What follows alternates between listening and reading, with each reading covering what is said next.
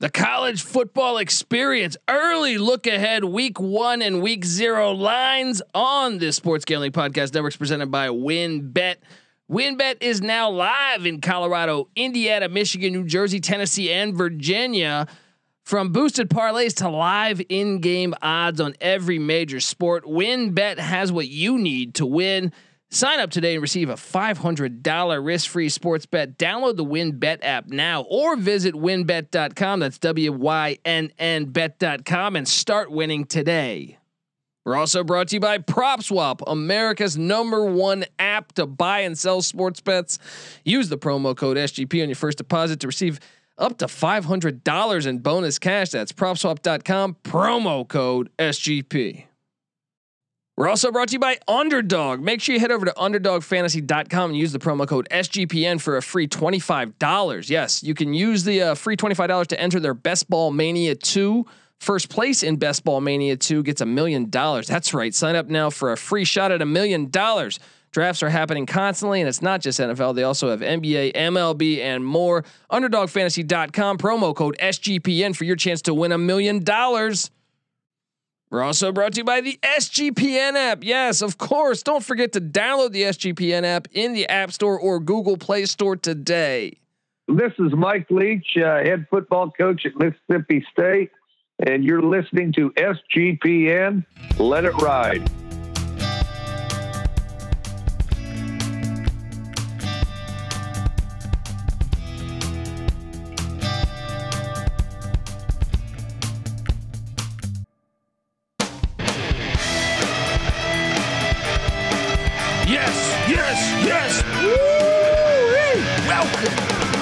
To the college football experience. Early look ahead at week zero and week one lines. My name is Colby Swinging Database Dan, aka Pick Dundee. That's not a pick. This is a pick.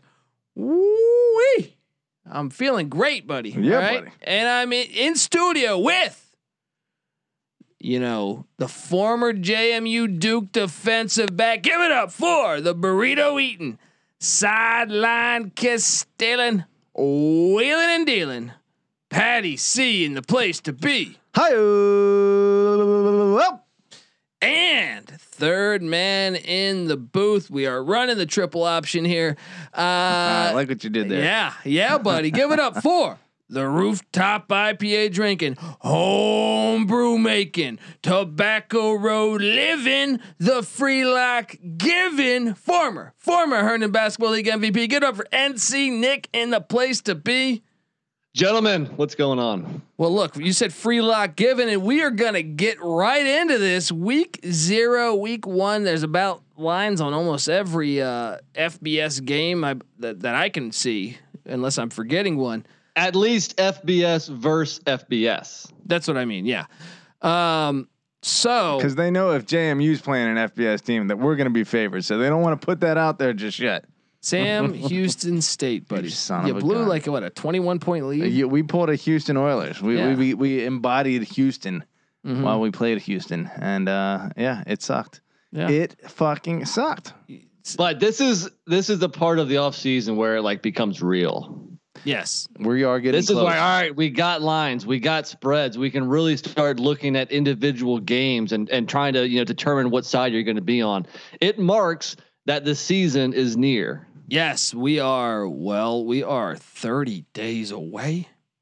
30 days away from football, guys. The whiskey tastes better. The air feels better. Everything feels better when you know football is about to be played. And on Saturday, August 28th, we get a Big Ten matchup just coming out with conference play in week zero. Big Ten saying, hey, fuck you, world.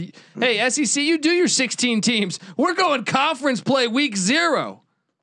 Gotta love it. That's, Gotta love that's it. impressive. What other games did they? Well, we'll get to them obviously. Well, that, this but is the best game. Yeah, I'm gonna go through all of them. We got an hour to talk, guys. Maybe even two. You want to do five hours? You guys want to do a little?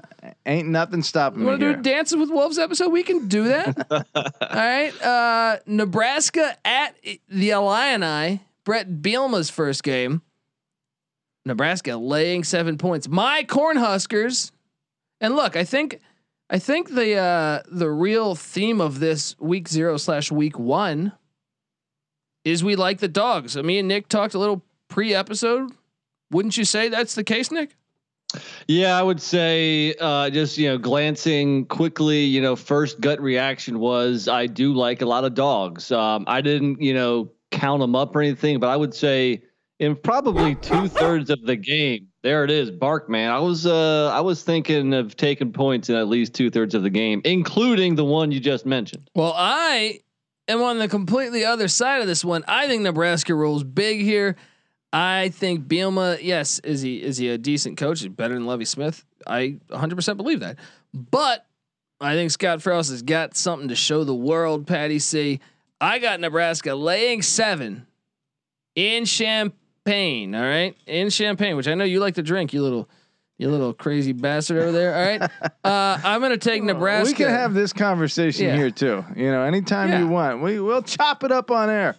You know, but yeah, well, let's let's cover this game first. and Yeah, because I know Brett. Bielema's not a champagne guy. He's he's more of a whiskey rocks guy. He probably you know is. I mean? In fact, I think I've seen him holding uh Yeah. probably a whiskey. I think so. Uh, but Nebraska minus seven. I think uh, uh, this is a, a, a 10 a.m. West Coast kick. One one uh, one p.m. East. I got Nebraska. I'm going to go ahead and say 31 to 17, getting this done. Let, let me, I just don't understand how they're getting that much respect. Sorry to cut you off, Patty. no, Uh, no, you no. know, I agree with you completely. By the way, I mean, yeah. uh, All right. Illinois is starting over. Obviously, first game under a new coach, but Bielema has Big Ten chops. He's he's done it at Wisconsin. He's won there. Last year in Lincoln, Illinois won 41-23. Uh, so why Nebraska is just favored by a touchdown? I know you're high on the Cornhuskers this year. For me, they have to prove it first. And if I'm going to get a home dog in week zero and getting a touchdown, it could be a sloppy game to start things off. I'm all over the fighting, uh, fighting, uh, the fighting Illini there. Well, let me give you my points of reasoning here. Is that uh, last year, week two for Illinois, well, for their their home opener, they lost by seven to Purdue, right? Uh, then in week three, their second home game, they lost forty-one to fourteen to Minnesota. That was a, a depleted Minnesota too. Then they get their Ohio State game canceled, but then game four against Iowa, they lose 35-21 those they went winless at home. It's not much of a home field advantage, and I think Nebraska is going to be clearly more experienced. I think Adrian Martinez, uh, uh, clearly going to be a, difference maker. I think in the Big Ten this year. look, I would be lying if I said I felt really strongly one way or another on this game. Um, there is kind of a little bit to suggest, just based on recent history, that Illinois, you know, favoring, uh, giving Nebraska seven. No, Nebraska's getting seven. No, they're No. giving seven. Yeah, they're giving seven. Okay, yeah, yeah, yeah. Giving uh, Nebraska giving seven is a little too much. Uh, recent history here: uh, Nebraska at Illinois won by uh, 22. Four years ago, Nebraska hosting Illinois won by 19 three years ago. Nebraska going to Illinois won by four two years ago. Last year, Nebraska hosting Illinois again lost by 18. So they've been getting closer every year, and then they, they finally got their ass. Well, now, now they're bringing year. in a new coach, new system, new everything. I agree. I agree. So and another thing is, it's week zero. You don't get as long as a camp. but we're going back to Champagne, right? And it's early in the season. Maybe Adrian Martinez is ready to rock. It, it- they're capable. I think uh, Vegas has it just about right. But I think Bielema, like uh, Nick said, has some chops. I think with a full uh, preseason to prepare, plus a run-oriented offense that limits the points, plays good defense, it's going to be a close game. Seven is a pretty And- close game, though. if I'll say, you mentioned those two home losses last year for Illinois. No, I no, believe four. They lost all. Uh, they lost every home game they played last year. Uh, three. I- No, three. I guess. Yeah, the, the, yeah. Okay. The fourth one was But- canceled. Yeah. I believe the two you mentioned, the Purdue and the Minnesota game. Well, their starting quarterback got hurt week one against Wisconsin, so they had a backup QB in both those games. So that should be noted as well. Well, if you're going to note that, then I will note that Adrian Martinez was not available to play that game because of COVID. So they went with Luke McCaffrey, went 15 of 26 for 134 yards and three interceptions. Mm, it's a good and. Brandon Peters played for Illinois. So I think that t- it's going to be a little different. All right. It, look, we know things about, It's easy to see a tide turn. all right. And the tide is turning in Lincoln. Give me Nebraska minus the seven points. You guys are on the dog. Let me say scoring offenses for both teams last year. Nebraska 102, Illinois 112. scoring defenses for both teams. Uh, Nebraska 64, Illinois 98. So there is an edge there. Whether that's a seven point edge in Champaign, I don't know. I don't feel super strongly about it. I can see either side of it. But if I had to go, gun to the head, give me the fucking fighting Illini. I think this is the real difference maker from a season ago. Nebraska five turnovers, Illinois zero. That will not mm. happen this game. And you can take that to the bank. Mm. All right. One more thing before we move on. So Nebraska had three wins last year. Only one of them was by more than seven points. The 10 point win against Purdue. So not only did they lose five times last year, but two of their three wins were by less than a touchdown. It's easy to see a tide turn. Yeah, Colby's Colby's thinking this Nebraska tide's going to turn because he's got that flag firmly planted up Scott Frost's Can't ass. wait. Can't wait to prove you guys wrong on this one. At what point is it the law of diminishing returns where he just has to keep on going and not, you know, look at reality and say, you know what, maybe I'm a little too high on the Cornhuskers. I don't know. No, I think we're fine. Sitting back fine. Not sweating here. Not sweating one bit. Uh, okay, other week one action: the Hawaii Rainbow Warriors and the Best Buy, the Best Buy Employee of the Month, Todd Graham, uh, coming into the Rose Bowl, catching 16 and a half, guys. 16 and a half. Mm-mm-mm. That is quite What, the what do you make of that line? Uh, it seems like a lot off the uh, off the cuff. I mean, I know NC Nick planted that flag in UCLA early. We all kind of jumped on board, but uh, Nick, I mean, do you, what, what do you think of that? That's a pretty big line. I understand they played in 2017 and UCLA blew them out, but that was, I believe, the Norm Chow era, or if it was maybe actually that was Rolovich, maybe year one. Well, that was a bad Hawaii team. I think they went three and nine that year, but it wasn't a very good UCLA school either. But yeah, that was three years ago. You kind of have to throw that out the window. I am really high on UCLA on UCLA this year with a healthy uh, Dorian Thompson Robinson. Uh, I think ten total starters back on offense, including all five starting offensive linemen. I like the Duke transfer at running back, Brittain Brown, and uh, who's that wide receiver that you rostered in DFS? Uh, Kyle Phillips. Yeah, yeah, you and, rostered and him off they got Zach Charbonnet too, the Michigan transfer at running That's back right. as well. So yeah, I mean the offense is is loaded here. So at first, I mean, I like what Hawaii is doing. I like their quarterback also, Chevan Cordeiro. Um, I really like Hawaii in conference. I think they're going to go to a bowl game. I think they're going to be above 500. Uh, when I first looked at it, my hunch was to take Hawaii, but the the more I thought about it, I think I'm on UCLA. I think it could be close, like going into halftime, but I think UCLA pulls away and wins like 42-21 or something. We are in agreement here because I'm going to make the case that week zero, um, you know, the two big games, I'm on the favorite. I'm on the favorite. I'm, I'm going to take UCLA minus 16 and a half. that's a lot of points, dude. Final score 48 31. You are confident in Chip Kelly's offense to be moving the ball like that. Um, You should be. I mean, their offense is legit. I think the the the offense finished second in the Pac-12 last year. It's the defense that was kind of iffy a season ago. I think they'll be better too. Yeah, I like UCLA to roll. Well, they didn't put up 48 for the entire season last year, including a double overtime loss to Stanford. So, But this is Hawaii. This is Hawaii we're talking about here. okay, well, they played Arizona last year. So, Well, that, uh, okay.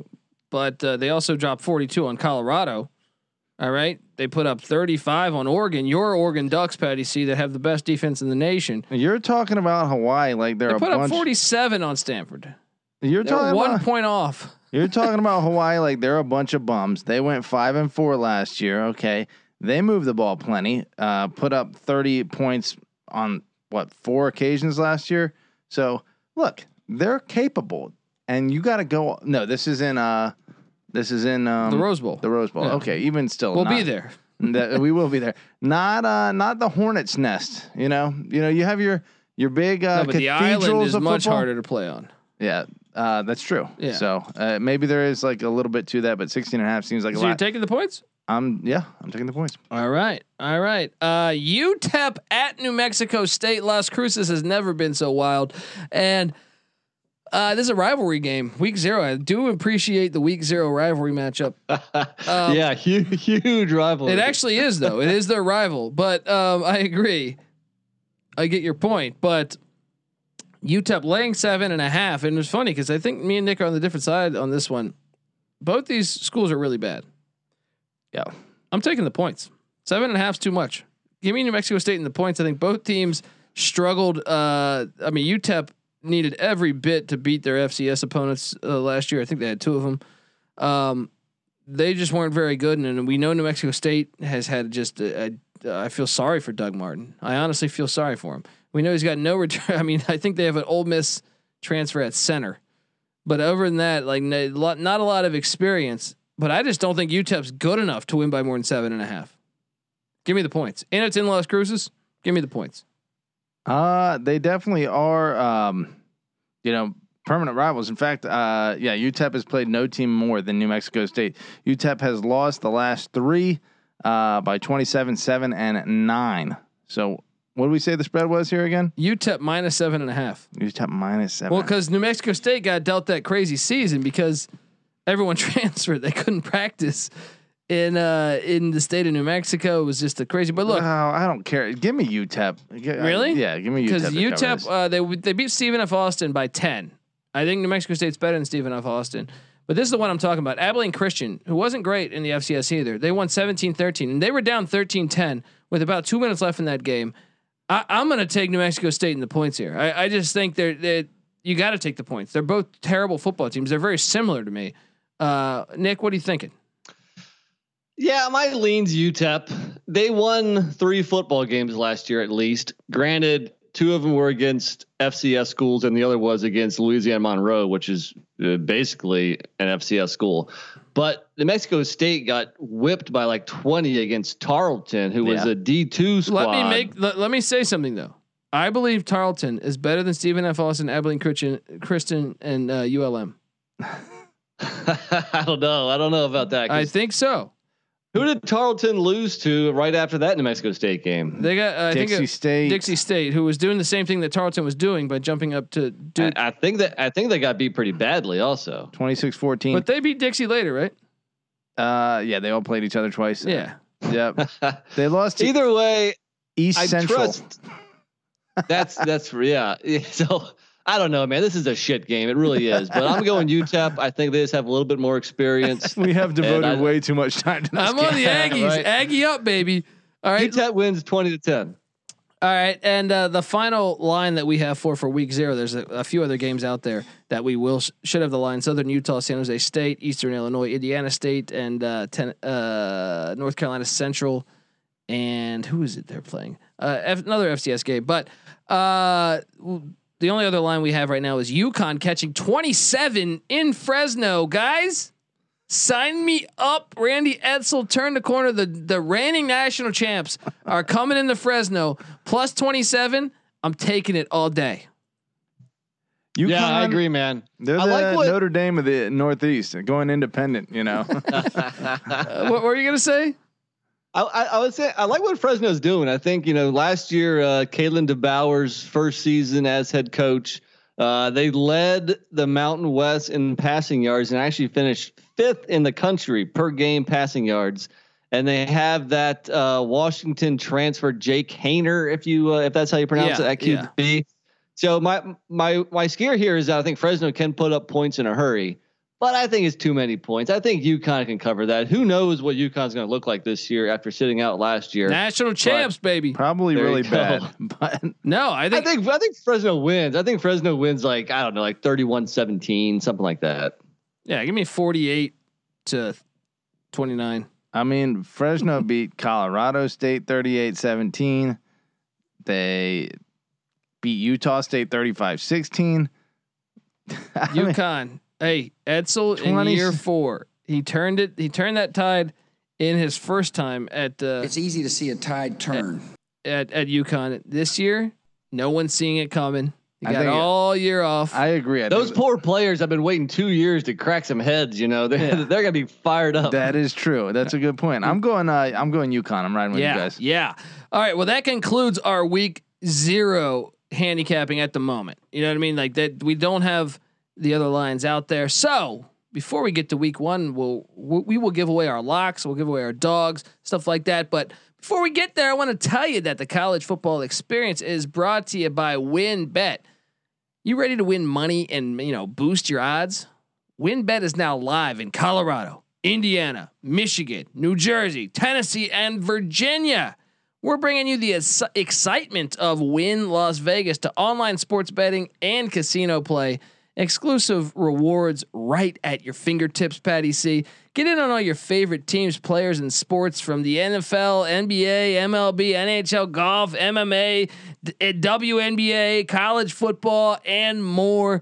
Great promos, odds, and and payouts are happening right now at WynnBET. I'm telling you, uh, you, you gotta check it out. Uh, sign up today and receive a special offer: risk-free $500 sports bet. Download, bet, and win. All right. Download the WynnBET app now or visit wynnbet.com to start winning. That's W Y N N bet.com. I'm telling you, you got to check it out. I mean, from boosted parlays to live in game odds on every major sport, we have what you need to win at WynnBET. Yes, download bet. Or I'm sorry, download bet and win. Uh, this thing is, I'm, I'm telling you, I, I'm, I'm getting excited thinking about those week zero lines, Patty C. It is crazy. It is crazy, guys. UConn on the money line. that, that is crazy.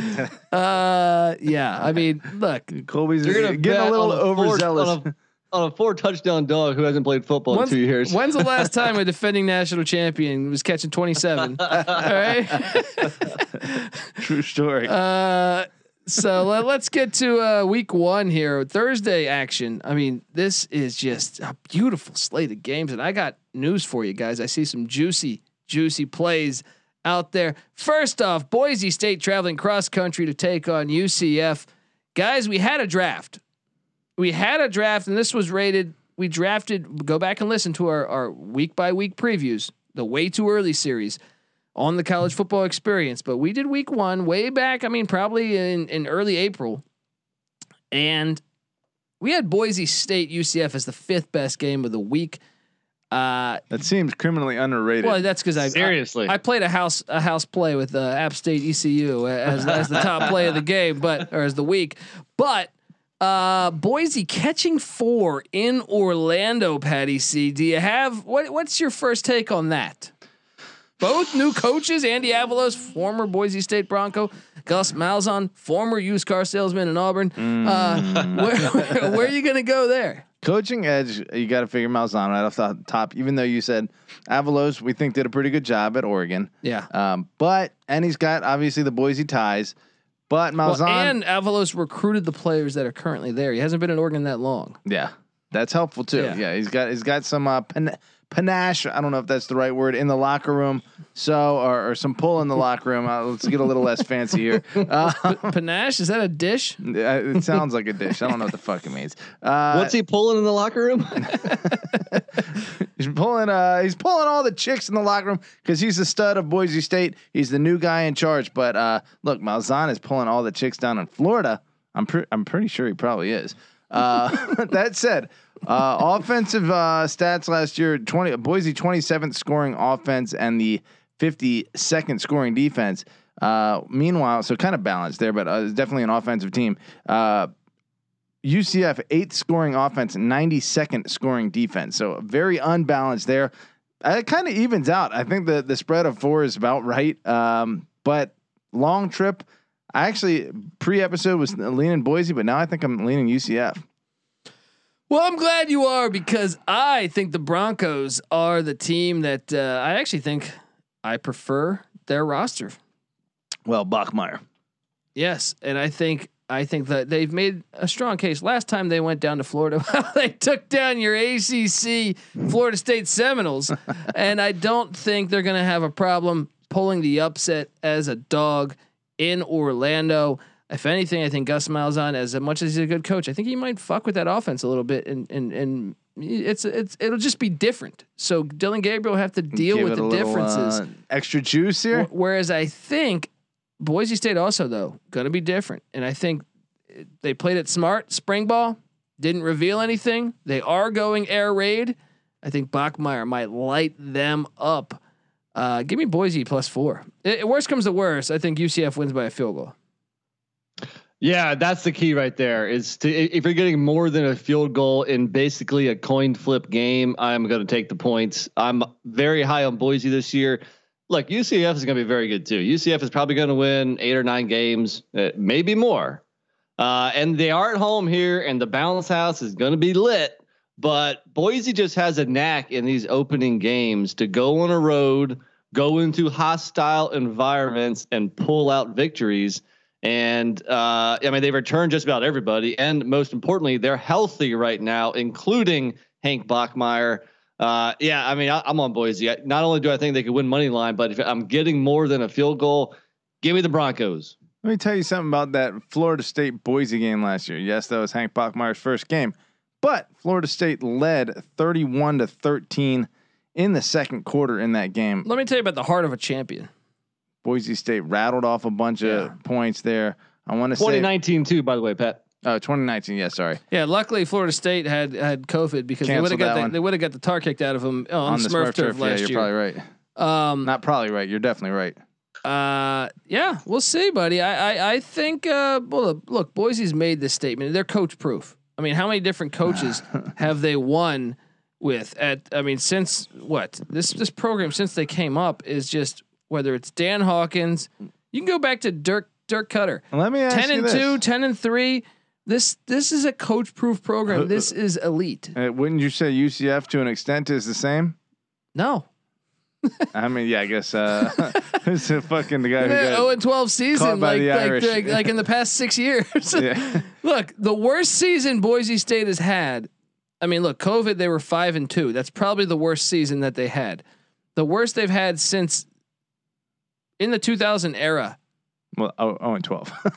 No, oh, Boise, Boise, State, Boise. the worst they've had is eight and five. yeah, Boise has been excellent, you know, for a long time. But who have they been playing? Have they been playing the likes of UCF? Have they been playing the number eight offense in the yes, country? They, they beat Oklahoma. Boise always, they beat Boise Georgia. always plays Yeah. a tough schedule. It- They it- beat Virginia Tech. They beat Oregon. They beat Washington. Okay. They- they went to Charlottesville and laid 59 on the Cavaliers. Yeah, well then UVA came back and slapped them on the Smurf shirt. So let's just remember that. But here's another thing here. A lot of the, what you guys are talking about is Chris Petersen, right? And Chris Petersen isn't there. And guess what? Bryan Harsin isn't even there. We got a coach that hasn't proven shit anywhere yet. Okay, as a fair. head coach, That's fair. You know, Fair. and you're going against a guy who's won a national championship Oh, as an offensive That's coordinator. such a gimmick Been to another as a head coach. Yeah, it's a gimmick when you go back uh, look, and come within 30 seconds of winning the whole damn thing. Uh, well, let's not knock. This is coach proof. Boise State is coach proof. I just gave you Dirk Koetter won ten games, uh, twice, twice, ninety nine and two thousand. yeah, well, they were playing Idaho State back then. no, they were in the FBS then. They were in the Mountain West or the Big West. Yes, with had Fresno State and, and the likes of others in there. Then they went. Then they went whack, and then Dan Hawkins, twelve and one, 13 and one, 11 and one. All right, so let's not act like this is just Chris Petersen, thirteen and zero, It's 12 and one, 14 and long 0, trip. 12 and one. Then you The have Brian bounce Harsin, house. 12 and 2, 11 and 3, 12 and 2. Let me ask you this: better home environment, bounce house or Smurf turf? Smurf turf. Yeah. Probably. I got to agree with you there. Take that. It's close. Take that. And and the long trip, it doesn't mean quite as much week one. Yeah, that's true too. Look, I was Boise State before the episode at, on a hunch, but I've kind of Yeah. like uh, you know, I don't know. Well, I mean, sometimes you're wrong, Pat. yeah, sometimes you are. Hey, but I've been over fifty percent every year. yeah, that's true. Colby flaunts this stat constantly, and he should Yeah. throw the D in the air. I'm gonna throw the D in the air on this next play. All right, because in Charlotte at Jerry Richardson Stadium, the East Carolina Pirates are catching 11 and a half points against App State, and get this, they're plus 300 on the money line. Let me just tell you, folks, take the money line. Take the money line. They're the more experienced team here. Yes, I understand. App State, they have experience on the O line and D line, but Chase Brice, Chase Brice, and ECU. This is their coming out party. This is officially it. This is a win for East Carolina in Charlotte. I can't wait for this game, guys. I'm crossing up the uh, like at home. I got a calendar, and I just cross off the days just right when it strikes midnight because I can't wait for this fucking game. Pirates are taking down App State in Charlotte. Sorry to sorry to burst your bubble there, NC Nick. I know you you you bought some property up in Boone. Well, we're gonna put a flag, an ECU flag there, come the day after. Uh, well, what what day is this? I don't know. Friday, whatever day this is. Well, you know, I'm not going to say uh, I agree with you. I don't know if you should purchase a money line ticket, but you kind of have sold me on at least taking the points. Most of that stems to the fact where I don't quite trust the coach of App State, and I definitely don't trust the quarterback Chase Brice. I saw him at Duke last year. I was not impressed. Uh, granted, he was at Clemson before that, but he was a backup, you know. So I think he he was getting a lot of cred being a Clemson transfer but we never saw him play, so we never saw how good he was, you know. And and the the limited action he got was in blowouts. So uh, last year with Duke, just a ton of interceptions, a ton of fumbles. You know, not all his fault. Granted, I mean the offense was a total mess. The offensive line was a mess. I'm not putting it all on Brice's shoulders, but he did not impress. So I have I have too many question marks right now surrounding App State for them to cover a 12 point spread. Well, and, uh, and why not? Why not go with the quarterback Holton Ahlers? It's going to be his fourth year starting, guys, and he's still got two more years of eligibility. I'm telling you, this is what you do, and it's an experience play. And Mike Houston, I'm telling you, I, I've I've watched this. Obviously, I'm an ECU fan, so take it with a grain of salt here. But I truly believe this. His offensive line and defensive line is the best he's ever had, and he, he he still thinks he's one year away from being a serious contender in the AAC, but I think he thinks it's it's just ready. This is the year they're making a bowl. Phil Steele said they're a bowl team this year. Watch out for the Pirates. Upset special money line play. You'll thank me later. Well, let me say this about this game. Uh, ECU last year was complete Jekyll and Hyde. Every single one except one of their games was decided by 14 points or more. So they were either blowing teams out or getting their ass kicked. Uh, App State, on the other hand, uh, lost to two really good teams early on, and really three game three losses. Marshall uh, at uh, at Marshall, at Coastal Carolina, and against Louisiana. All pretty elite teams last year, and they handled their business the rest of the way. Granted, I'm a Mike Houston guy. JMU uh, coach took took them to a national championship, so I appreciate and I know his uh, his body of work. That said, uh, last year ECU on offense 50 versus App State 28, kind of comparable but ECU on defense 102, whereas App State number 16. I think the difference is just too big right now. I'm going to take App State uh, to minus the 11, 11 and a half. I can't wait. I cannot well, like, wait to prove like, you wrong. If you're if you're an ECU fan, here's what scares you. Or if you're taking the points, here's what scares you. ECU against the run was 98th in the country last year. They were averaged over. They gave up over 200 yards per game. Granted, Chase Brice and the App State passing attack may be lackluster this season, but you know the two running backs in Boone, Cameron Peoples and Nate Noel, can can churn out yardage behind that big offensive line. So if App State can, can get the ground game going, they have a chance to not only win, they have a chance to cover. But overall, I agree. Too many points. I'll take ECU plus a twelve. And here's what you're forgetting too: is COVID extremely played East, East Carolina last year. Look after the first seven games, the D shut down Temple and also did great against SMU. They oh, shut down Temple. hey. Temple uh, did Temple go winless last year? It doesn't matter. Anthony Russo is going to be the starting quarterback at Michigan State. All right. Uh, look, 14 of the top 15 tacklers are back, including their star linebacker Xavier Smith. This is, i I'm telling you, take the Pirates. Listen to Dundee on this. This is a Dundee special. Dundee special here in, in Charlotte. Can't Temp- wait. Temple one and six with a two point win over uh, U- USF. I will say though that finishing the season with a 25 point win against Temple, and then really the most impressive uh, performance of the season was the 14 point win over a pretty decent SMU team. Yeah, maybe he got it turned around at the end of the season. No, he got know. healthy.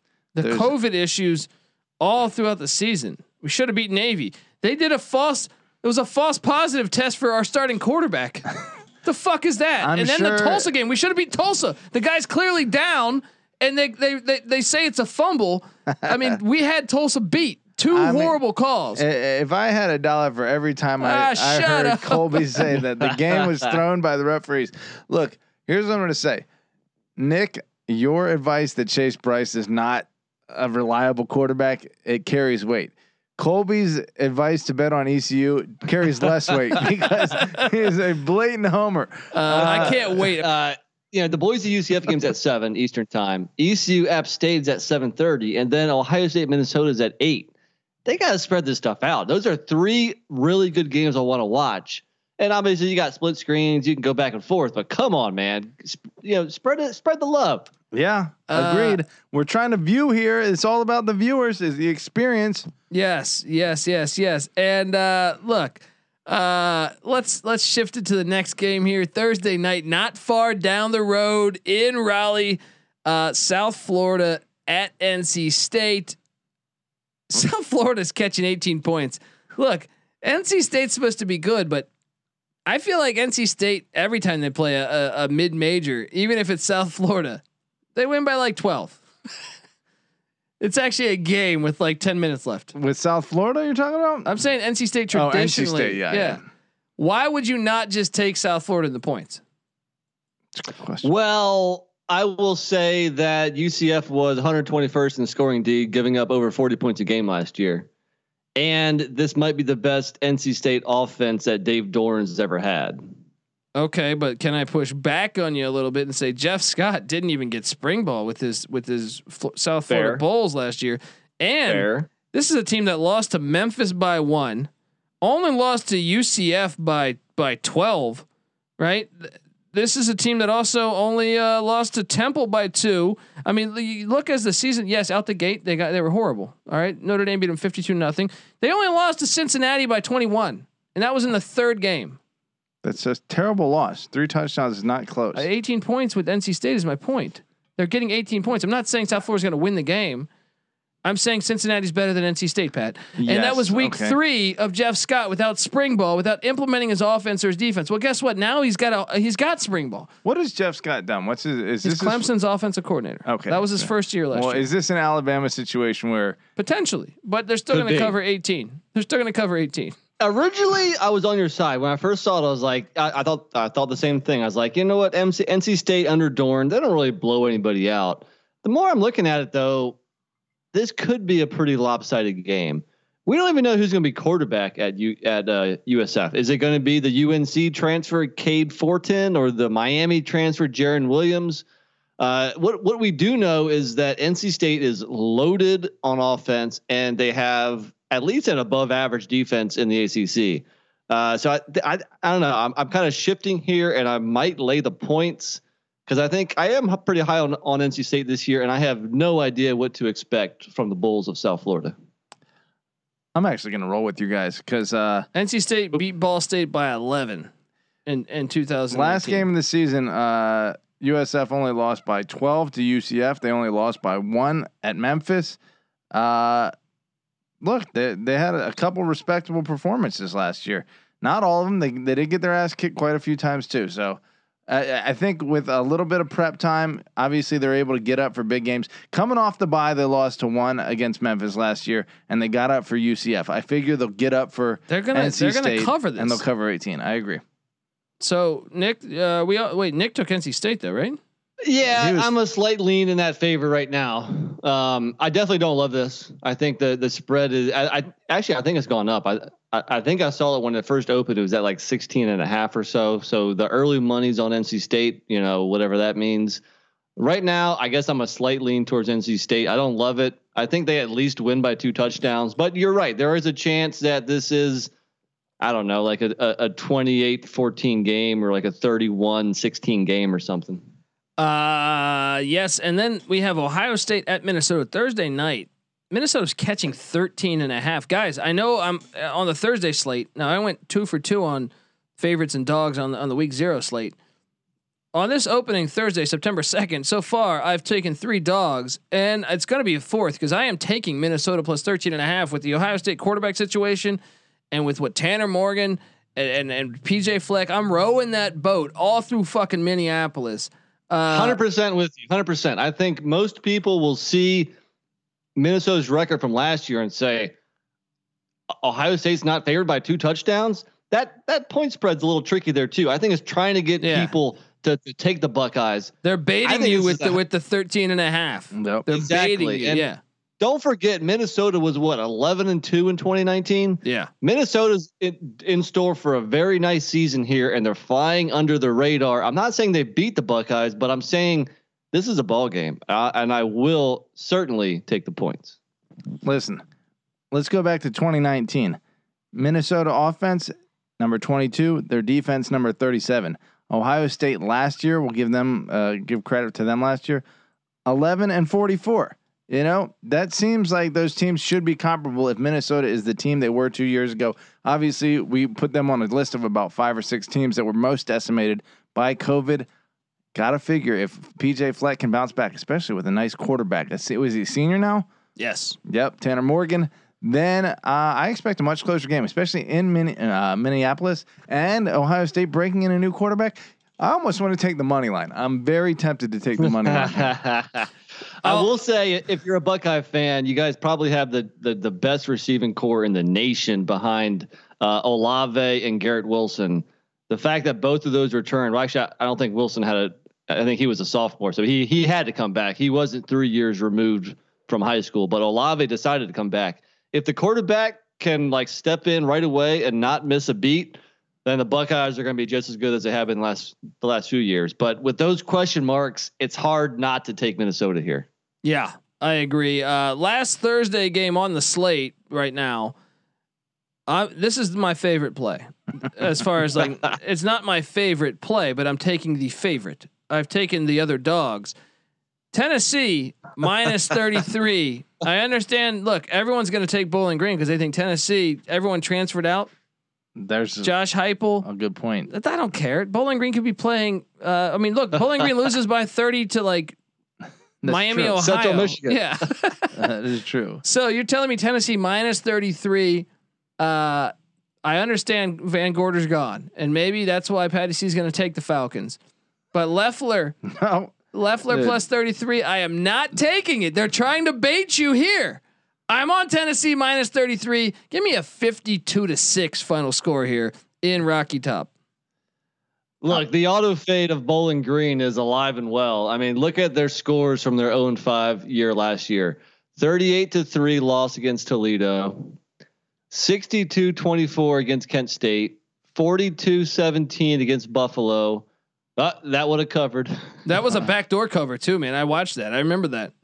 52 to 10 against Ohio, and Akron even beat him 31 to 3. So I think Bowling Green is on auto fade. I'm with you. I will ride the volunteers.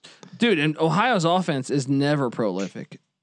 They dropped 52 on Bowling Green with every play being, you know, it was a freshman quarterback, Rourke, who couldn't throw. So Well, I you will know say- they're running. Van Gorder being gone is a huge factor that we cannot ignore. You've taken one half of the uh, worst coordinator in football out of the equation. You still have the other one with Scott Loeffler. But uh, let me tell you this: Tennessee's uh, recruiting rankings in the last four years. I know they've lost everyone to uh, Oklahoma this year, but last four years 21, 13, 10, and 23. Get the F out of here. Now, 33 is a lot of points, but Bowling Green is just that bad. Give me the balls. Yeah, I mean, you got to take the Vols here. Got to take the Vols here. Uh, that that's a Dundee special too, I think.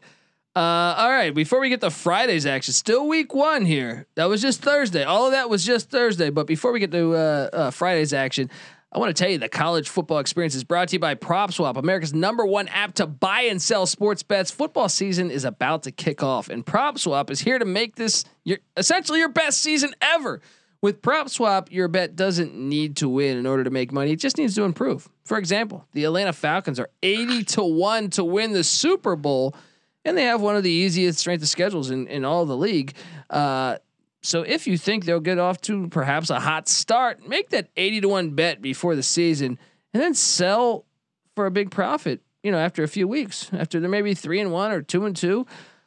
Uh, the average seller on PropSwap makes over $500 per month just listing and selling tickets. And and when making your bets, by the way, $500 a month, that's like a three bedroom house in Vegas, right? And, and when making your bets, remember to go for two, all right? Make the two tickets on the same team so you can sell one per, per, for profit and keep one for yourself.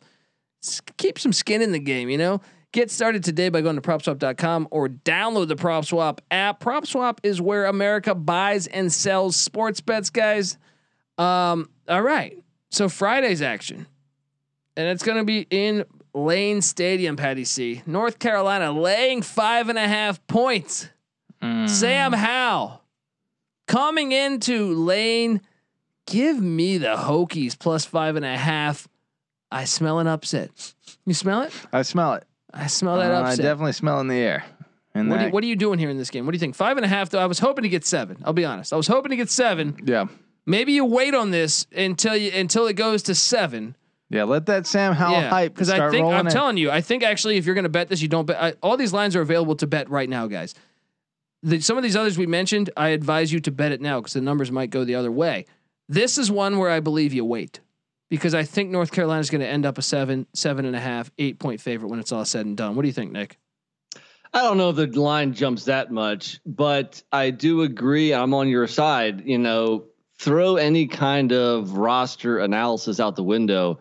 This is a night game at Lane Stadium at capacity where that student section hasn't really been able to, to come out in full force for a couple years. It's gonna. uh, This is one of the most interesting games I think. Where was it ranked, by the way? Can you pull that up? I will tell you right now, this was Because ranked This at game has major implications, not just the ACC Coastal, obviously, but it has national implications. number seven. and number seven, I think it should be higher. Well, damn, we got we got. a lot well, of- you of really drafted. Bama Miami over it. Come on. how how much bourbon was I drinking that evening? uh, now this game here, this is a lot of fun. I mean, come on, this is in my backyard. AC, I'm I'm AC, I'm, I'm the ACC guy, but uh, I think it's a close game. As good as that UNC offense is, as good as Sam Howell is, it's hard not to take the points with the home dog in that kind of environment. I don't say it often, but go Hokies. Uh, Pat, I mean, look, I understand. Like after we got through week zero, guys, I feel like majority of us riding with the dogs, and I think that that's that you- trend continues. Yeah, I think it's got to continue here. Well, Tech winners of four of the last five. I want to say since uh, 2004 when they joined. I think it's 16 or 17. Just don't give us the basketball stats on this. Yeah, sorry. The last right. time we did this, I was stunned at how much North Carolina beat Virginia Tech. In fact, it's the exact opposite. Since uh, they joined the ACC, North in 2004, North Carolina's only won four times. It looks like Virginia Tech, without counting right now, has about 13, 14, 15 wins in that time. So they've been whipping their ass. Uh, under Fuente, wins of 31 and 52 points against uh, UNC. Obviously, Mack Brown turned it around. But last year, even that 56 uh, 45 win was back and forth. The lead changed. It fe- felt like 100 times on the way uh, for North Carolina to pull away. Uh, now, uh, stat wise, Virginia Tech 43, offense, UNC 9. Uh, defensively, Virginia Tech 83, uh, UNC 65. So UNC does have the edge there, but Hamilton in his first year as the defense coordinator, a Bud Foster uh, uh, Disciple. disciple Yeah. in his first year real uh, without COVID. You got to figure that defense is going to jump up Im- uh, immensely. And then, like Nick said, Blacksburg opening night is a Friday national Yes. spotlight. Yes. Get the f out of here. Tech's going to win outright. I like it. I like it a lot, guys. We're agreeing too much. What? But let's get let's get to the next game where I'm sure we'll disagree. Duke. Look, Jerry Richardson Stadium on Thursday plays ECU App State. On Friday they get Duke Charlotte. On Saturday they get Clemson Georgia. So by the by the third night, you're not even going to want to go to Clemson Georgia. You just go ECU App State is obviously the best game of the week in Jerry Richardson Stadium. Then you get Duke Charlotte, which should be fun. And then by that time, I don't know, maybe you just go, you know, to a Waffle It'd be a fun weekend to to hang out in the Queen City, wouldn't it? It would. And and Duke laying seven against Will Healy's bunch. Now I'll say this. Cutcliffe has owned the group of five. He's really owned the group of five. But you telling me a month to prep for this Duke offense that was not very good last season? I believe in Will Healy. And look, COVID really destroyed the show. Good enough to hang 53 on them last year.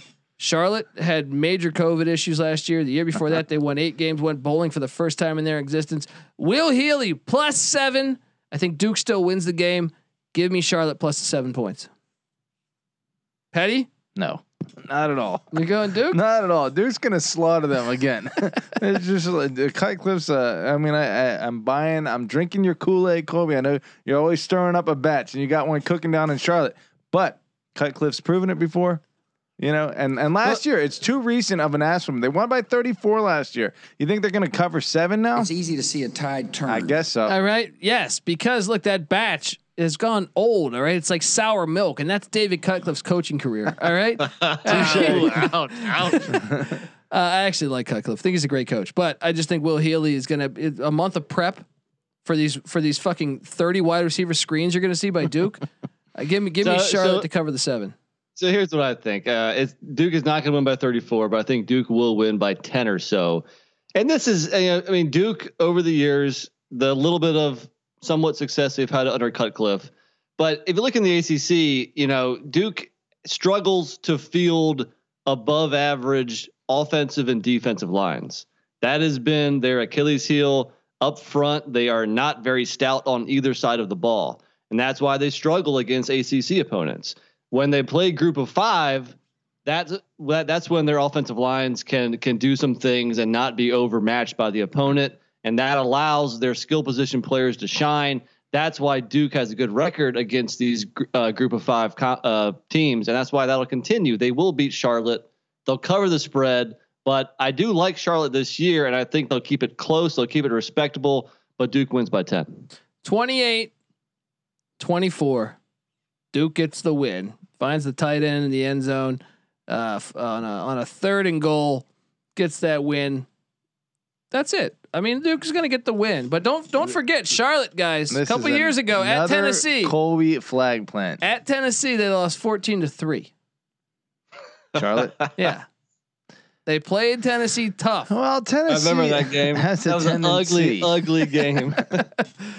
I'm just saying. I'm just saying, guys. They've played some Power Fives, and they've done all right. Yes, Clemson destroyed them 52 to 10, though. But I actually think the 10 points they might have laid on Clemson probably better than what Duke did. Um, That's true. give me Charlotte plus the seven. I think Duke's gonna win. It's definitely better than what Florida State did. That's true. Got a guy reading a book in the stands. That's true. That's very true. Okay, uh, Friday night, dude. Are you kidding me with this line? Are you kidding me with this line, NC Nick? I know you were down there in North Carolina. I want to know more about this line. Wake Forest laying 32 against Old Dominion. 32 points. Wake Forest shouldn't be favored by 32 points over a D3 school. This is Yeah. ridiculous. Give me Uh, ODU. yeah. This is bulletin board material. If I'm Ricky, uh, Ricky, Ricky Renee, Ronnie. yeah, Yeah. Ronnie, whatever. I, I think this is like got to be up right now. Saying they think you're 32 points better than us. Uh, yeah, unless uh, Rusty Larue's coming back to play QB for the Demon Deacons. Great I mean, no, uh, you know, I, I mean, look, uh, Wake's a better team. They're going to win this game, but they're not going to win by that much. Uh, granted, Wake Forest has a really good offense with Hartman and with Roberson and Christian Beal Smith in the backfield. They can put up some points, but Old Dominion's going to score two, and they're going to at least keep up with 32.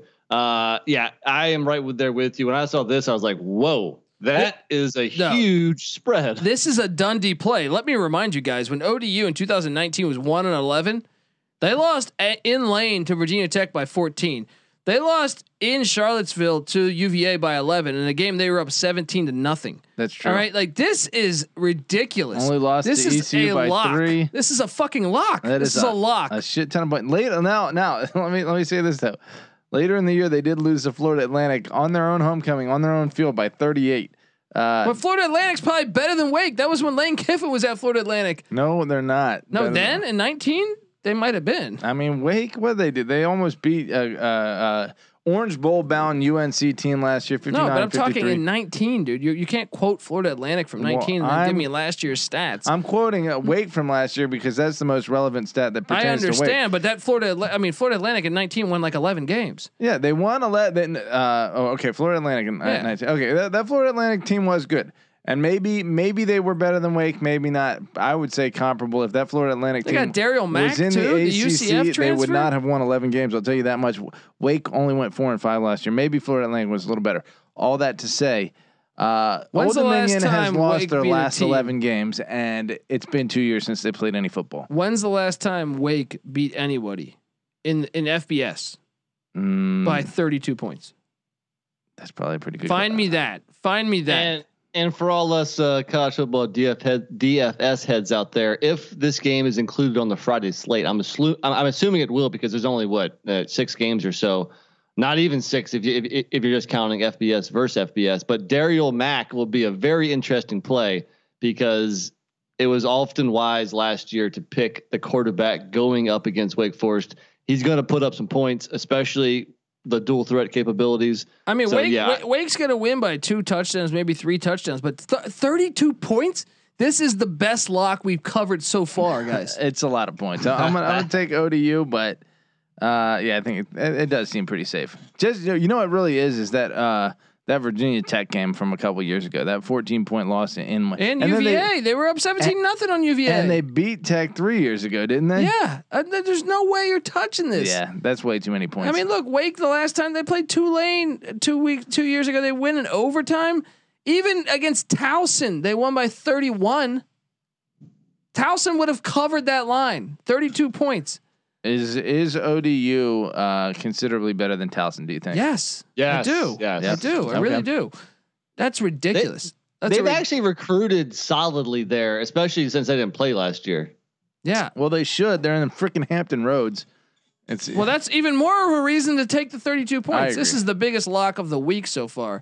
It is funny. I will say that Wake Forest's first two opponents are Old Old Dominion and Norfolk State, so they're really trying to lock down that seven five seven area. My guy they're Dave getting in Clawson's there. no moron. He's no moron. he, know, he knows where the talent's at. Yeah. Right. Uh, all right, last of the Friday night games that we have a line on currently: Michigan State uh, at Northwestern, where Michigan State actually beat Northwestern last year. Northwestern won the Big Ten West, but Michigan State gave it to him in one of uh, one of Tucker's only wins. Uh, that and Harbaugh. Um, Pretty impressive. If yeah, you're it's gonna a win, strange. win big. It's like yeah, you got your ass kicked by Rutgers, but you beat Northwestern and Michigan. Um, is that strange? Northwestern always does that. Yeah. Well, well, and that's another reason why I Good think right now you take the Spartans plus four and a half opening Thursday night. Northwestern lost some of the most production out of anyone in the country. Michigan State, I understand it's been taboo. I understand they've had 25 players transfer, but I thought they brought in Kenneth Walker from Wake. They brought in Anthony Russo from Temple. I actually think you take the points here, and I think they're a live dog. I agree. Yeah, Northwestern loses a lot, and Sparty beat them last year. So why would you feel comfortable laying six? Northwestern, they're kind of like NC State in a way where they don't beat teams by a lot of points, and especially within the conference. So Yeah. yeah, I'm all over Sparty here. Well, let me tell you one thing, okay? And uh, as I get the rest of this stat p- pulled up, I'll tell you that it there are some differences. Now, offensively similar. Northwestern last year 93, Michigan State 117. But defensively, Northwestern number 5 in the country, Michigan State number 100. I'm going to call it a fluke. I'm going to say Pat Really? Fitzgerald winner of the last two of the 3 I'm going to call that as much as I dislike Mel, Mel Tucker, he ha- got dealt that COVID hand. That's true. And I, I think that defensive coordinator, and I'm struggling to think of his name right now, but he came over from from Kansas State via Wyoming. Mhm. I think he's the real deal, and I think they're gonna have it figured out. Well, Michigan State does have talent, but you got to trust Holinsky. Uh, Holinsky Auto Parts. Uh, Fitzgerald's got it figured out. I like that pull. Nice Yeah. pull. Uh, Fitzgerald figuring out the quarterback situation, the transfer portal. Dude, he but can't even- develop a no, but they're quarterback still just gonna. They're not gonna be able to win by seven. They'll win by three. It's Northwestern. What's the spread? Four on and a half. Four and a half. They win by No, five. six. No, what didn't I say? Four and a half. This this spread six. Northwestern minus six. no, it's four and a half, buddy. I'm on Oh, I got DraftKings six. right now. I'm on DraftKings right now. Northwestern minus four and a half. Updated Wow, lines. Shop around, folks. I'm on uh, William Hill right now. Wow. Really? Should I refresh my page right now? Well, shop around if you're thinking. Uh, Let me refresh. Let me see. if you're thinking Michigan State's going to get it, but I'm taking Northwestern. So And we make car parts for the American people because that's who we Yeah. are and that's who we care about. that's right. yes. Yeah, I'm still seeing four and a half, buddy. I don't know what to tell you. Um, I, I shop around. That's what. yeah. There you go. Yeah. All right. Well, now we're going to get to Saturday slate. But before we get to Saturday slate, I want to tell you that the college football experience is brought to you by Underdog. Make sure you head over to UnderdogFantasy.com and use the promo code SGPN for a free $25. That's right. Sign up now for a free shot at a million dollars. So download the app and sign up at UnderdogFantasy.com. Promo code SGPN. And while you're at it, you might as well download the SGPN app. Yes. The SGPN app is now live in the App Store and Google Play Store. The app gives you easy access to all of our picks and podcasts. Don't forget to toss up an app review and download the SGPN app today. All right, Saturday's action, guys, on the college football experience. You know, we're looking way ahead here, about you know 30 days away from these lines, and that's why I say some of these ones we feel great about, like ODU getting 32. I think by the time you wait two or three weeks, That might be down to 28, 27, 29. I think you take it now. When is the earliest the line comes out? Because I remember after Ohio State won the national championship back in 2014, that line against Virginia Tech, who had beaten them by 14 the year before, uh, opened at 21 uh, for Ohio State. But by the time the kickoff happened, It was down to like 12. yeah, yeah, that's Yeah. what I'm saying. Unbelievable. Uh, so that's why it's a it's it's, it's smart to to listen to this podcast and, And tell a friend. early. Yes. Uh, I've right. already noticed that a lot of like our favorite win totals, they've already that line's already moved. So you know, if you listen to us or you know, you know, all, all your previews, or or if you read my columns on sportsgamblingpodcast.com and saw some of our favorite plays as as far as win totals, you might have already missed out on the boat. Now maybe it's it's a half point or a full point up in one direction or the other. Well, that's why you listen to the college football experience because what we will do is do best win totals, uh, top ten win totals for all three of us in the next coming weeks. All right, Ooh. there we go. All right, and that we will use the current number, not what we had on the podcast. Say you know June twelfth or something. Son you know what I mean? Like, um, all right. So uh, Saturday, September fourth. I can't wait. This is a game. Uh, like I said, I know everyone's talking Georgia Clemson, and and rightfully so. But at the same time, guys, I'm gonna be glued to the television watching Penn State at Wisconsin. I think the wrong team is favored. I think Penn State's a better team. I was not impressed by Wisconsin. I know they had slight COVID issues, canceling a game with like seven people out, but Penn State catching four and a half in Madison, plus 160. Give me the Nittany Lions to beat Wisconsin in Madison. The only thing that scares me is no fans in over a year, and that place might be on fire. That's the only Yeah. thing that scares me. But catching four and a half, I still like that play. If you don't want to take the money line, take the four and a half. I think this could be a, you know, something of a uh, 38, 35, 31, 27. You're still covering then. Give me Penn State plus four and a half. Patty C. Uh, Penn State offense and defense 55 and 54 last year. Wisconsin offense and defense 90 and 10. So a very balanced team versus a very defensive. but I think Both Graham these teams were kind of outliers last year. I think co- I think COVID affected both of these teams. Penn State's yardage was up in the teens. Yeah. You know, so Yeah. they, they they they let a lot of points and they left a lot of points on the board. So I do think that they're way better than we thought they were. Obviously the the end of the season showed that. That said, uh, Graham Mertz I really expect to develop in the offseason here. Uh, what's what's what's the spread here? four again? and a half. Penn State's getting four and a half Four and a half. points. Uh, actually, yeah, I'm gonna go Penn State here. That's too many. Nick, I am completely on board. I think uh, Penn State is kind of similar to Minnesota, where you just throw last year out the window, and this year's squad will more closely resemble 2019 when they went 11 and two. I think you could So say the- the same for Wisconsin though. But I agree with you. Right. So the fact that you're getting more than a field goal, I am once again. I feel you know I'm going with some some road dogs here, but it's almost similar to the uh, Boise UCF game where it's a 50-50 game, and I'm getting more than a field goal. Give me the dog. Yeah, I like the the money line play too. I think Penn State's the better team on paper right now. Um, I mean, Jahan Dotson. Any anytime a team like Penn State has a true game breaker, it makes a difference. It, it takes the top off the uh, back of the defense, and then Penn State can run underneath it. They're going to move the ball. And Wisconsin, I don't know if they have that. I Yeah, don't know if they that's have what I'm that. saying. Yet. Yep. Uh, at the same time, this slate, I'm telling you, I'm I'm just getting excited thinking about the the TV setup going on at at the studio here. Um, we have Stanford and Kansas State, guys, and I'm a little surprised Stanford's a one and a half point favorite. This is being played at Jerry's World in that dumbass fucking dome, but they should have been playing this in Manhattan because it was a return from from K State playing in Palo Alto. I'm not sure how they agreed on this. Horrible for the sport, but Stanford minus one and a half. I'm on K State. I think it's a 50 50 game, though. I don't love this bet. I would not tell any of you guys, I would not advise any of you guys to, to really play this game. But I, give me the points in K State. I think it's closer to Texas. Me and Nick went to a K State Texas game where K State fans showed up heavily. Uh, so I would assume K State's going to have the, the, the fan base. What do you feel like the chip on the shoulder for K State's going to be like? That's a that's another thing, man. Is that the whole Texas thing? They got to make a statement. I think Klieman knows he's going to be using that as motivation. Give me the Wildcats plus one and a half in Jerry's world. Nick, Yeah, once again, I agree with you. Uh, this is one of the toughest games to pick a side on in this week one. It could go either way. The game's going to be close. It's going to go down to the wire. But I like Kansas State this year. First off, uh, Skylar Thompson is healthy after missing most of last year. Uh, they returned their entire offensive line and that electric little scat back Deuce Vaughn who can just you know break off a big play. And I don't know if Stanford has that kind of big play potential that Deuce Vaughn brings to the table. So maybe a long run of his is really the difference in this game. Uh, but this is going to be a really tight game, really close. It's going to be fun to watch. I, I give Kansas State the slight edge. We got the four TV setup. Now I could go quad box, which I think we're going to do. But I'm saying if I don't go quad box on the main TV, you got Penn State, Wisconsin. On the other one, Stanford, K State.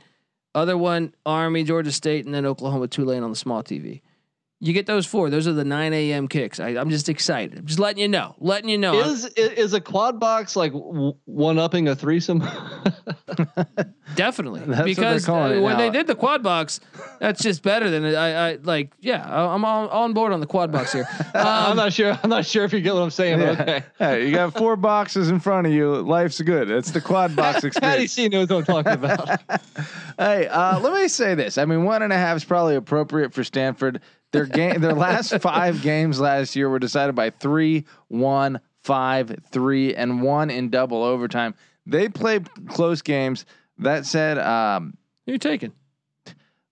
I think the Big Twelve uh, chip on the shoulder is going to be too big. I got to go Kansas State, and I do think that Texas is a little bit of a home field advantage. I don't know that Stanford travels that well. I think uh, I think Kansas State Stanford doesn't travel well to their own home games. That's true. You know what I mean? Yeah, give me give me the Wildcats. All right, we're all on board there. Then we at the same time, nine o'clock uh, West Coast, noon uh, noon East. Uh, Western Michigan travels to Michigan, Patty C, where the Broncos are catching uh, 17 and a half against Mm, the nasty Wolverines. little hook there. Oh, that's tough. 17 and a half. Western Michigan's a bowl team this year. I think we can all agree on that. And and I'm just like, is Michigan? Uh, are they baiting us? And Michigan's just going to win by 21 and be too too physical for them. That could easily happen. I mean, last year, if if if you're giving a throwaway to everyone else, maybe Michigan deserves it. Harbaugh, that is a uncharacteristically terrible season. Obviously, getting rid of Don Brown, maybe the defense really did give up. Maybe there's something going on there that they because he was great before, but Yeah. they had fallen off over the past couple years. Nick, you're married to someone that, that's uh, you know, you, you've been in Kalamazoo recently, right? Uh, no, we didn't make it there on this most recent trip, but she went to Western Michigan. She graduated from Western Michigan. I will say that Michigan and Michigan State usually blow out the directional schools. This year might be different. I saw an interesting tweet within the last week or so. It said, "What are what has the better odds? Michigan beating Ohio State or Western Michigan beating Michigan?" Western Michigan. I got to go Western Michigan on Yeah. that. It was a poll. It was a poll. Which one do you choose? Dude, after seeing App State do it in FCS at the time. I almost think there's no question about which one uh, you bet on there.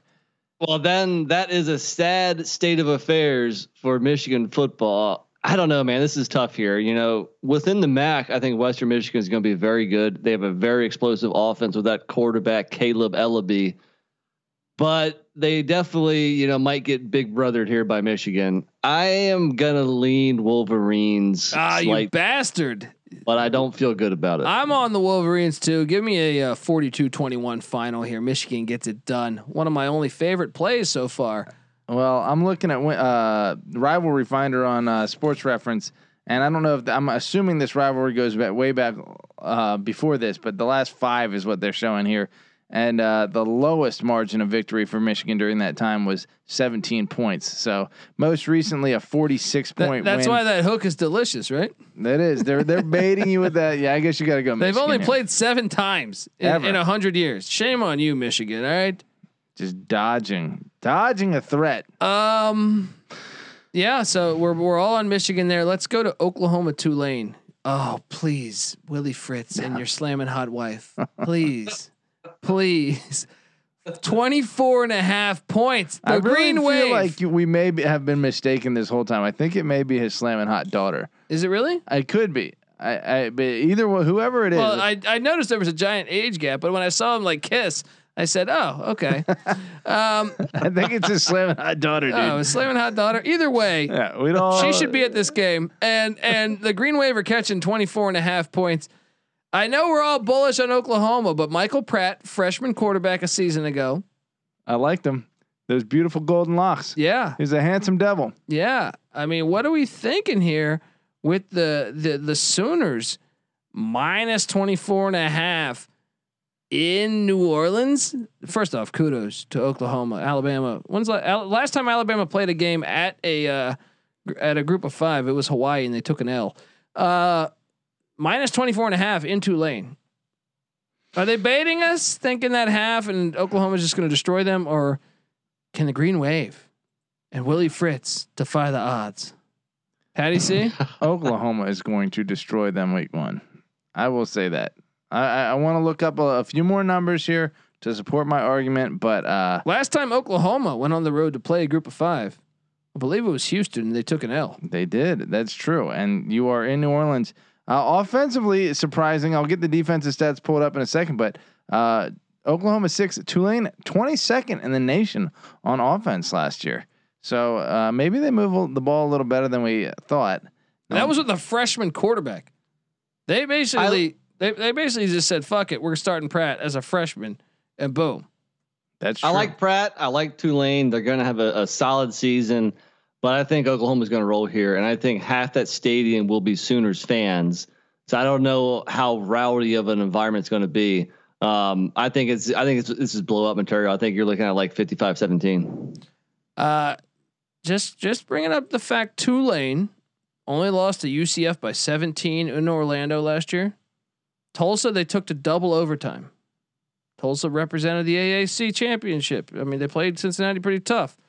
At Auburn in 2019, Tulane lost 24 to 6 and it was a game in the third quarter. What's the spread on this again? 24 and a half. Oklahoma, easy. Although I will say Tulane uh, 58th in the nation defensively, Oklahoma 28th. So there really isn't a statistically like a humongous difference between these two teams. But Yeah, but last year was a funny year where a lot of of schools just played conference Yeah, opponents level of and stuff. So it's kind of hard. You Yeah, go back to hard gauge 2000 that. You go back to 2018 Fritz's team not nearly as good as this year's team. They went to Oak, to Ohio State they lost 49-6. That was at Ohio State. That was with a much weaker team. They only lost by Have 6. you made your pick, uh, Colby D? yeah, I'm on the green wave in the points. Are you? Yep. Okay. give me give me What's Boomer your, uh, What's your prediction, score wise? Uh give me a 48 to Nah, give me a 50. Give me a 55 to 31. No, 35. 55 35 final. I'll say this Oklahoma, this Oklahoma defense is supposedly legit this season, and I'm kind of buying into that. I don't know if Tulane can put up 35 on them. Uh, it's called bringing in the backups. They might be up 42 nothing at one point. Backdoor it. Actually, I think Fritz is going to play him tough though, man. I, I do think like, I think Fritz, and another thing is, can we bring up the fact that Lincoln Riley tends to lose a lot of regular season games? Couple regular season But, games. but I'm, I'm saying like games they, he shouldn't. I'm saying in the games, even when they win, sometimes it's not as decisive as you think. Like with Oklahoma, you say, man, how do they only beat a two win Baylor team by 14 last year? You know what I mean? Or 13, It's tough to it get rid of pussy culture. I hate to say it. And Oklahoma, as much as we love our guy, right? Anyone who's throwing the ball around that much, you know, is prone to letting points. I should note scored on them. this. Willie Fritz in year one, I believe, at Tulane, lost in Norman 56 to 14. That was year one. Yeah. I think this Oklahoma uh, squad is different. I think they'll be more balanced on offense uh, with uh, what's his name, Kennedy Brooks. I think coming back uh, after opting out, the uh, Yeah. running back, and I think the defense is going to be legit. And in in past years, the defense was was not very good, and that's why they were kind of one dimensional. I think this is a, all around one of the best teams in the country, and I think they're going to show it in New Orleans. Uh, give me, give me Tulane plus 24 and a half. I don't like it. I don't advise my clients to do it, but God damn it, I'm a Willie Fritz man. All right, let's do this. Uh, all right, n- 9 a.m. The other game, Army, Georgia State. Georgia State, surprising favorite here, although they return, I think, their whole team. Uh, minus two and a half against the Black Knights of Army. It's in Atlanta, guys. This is what one of the hardest bets I believe out there on the slate. Yeah, I would have to agree with you. Gun to my head, give me Georgia State minus two and a half. I don't feel good about that. I don't even. I'm with you. I'm with you. I'm on Georgia State, slight lean. I have minus three, so I, I definitely like minus two and a half better. Uh, Georgia State, if you're looking at their their recent history against triple option schools, they beat Georgia Southern last year 30 to 24, and they beat Army in 2019 28 21. I like the quarterback uh, Corn- Cornelius Brown the fourth. I think Georgia State gets this done. Yeah, it's going to be close. I A- don't like a month it. Of wouldn't prep for the triple option with your whole defense huge. returning is huge. You know, Georgia State is probably going to be the team that turns the corner this year. When you think about their losses last year, a three point overtime loss against Louisiana, a seven point loss on the road against Arkansas State, a, a four point ro- a loss on the road against App State. You know, and they did get throttled by, Coastal, Coastal, Carolina, yeah, yeah, but the other wheels than that, off there. You know, and and with how much they're returning, and uh, that's an interesting stat that you guys are bringing up with the triple option. Uh, I guess when you're uh, playing Georgia Southern every year, and that's your rival, you got to prep Yeah. up for it. So, and the recent history that they beat Army, I, th- I guess the what, what's the spread on? Let me pull this up again. Minus two and a half. Two and a half. yeah. That said, Army usually plays pretty close games.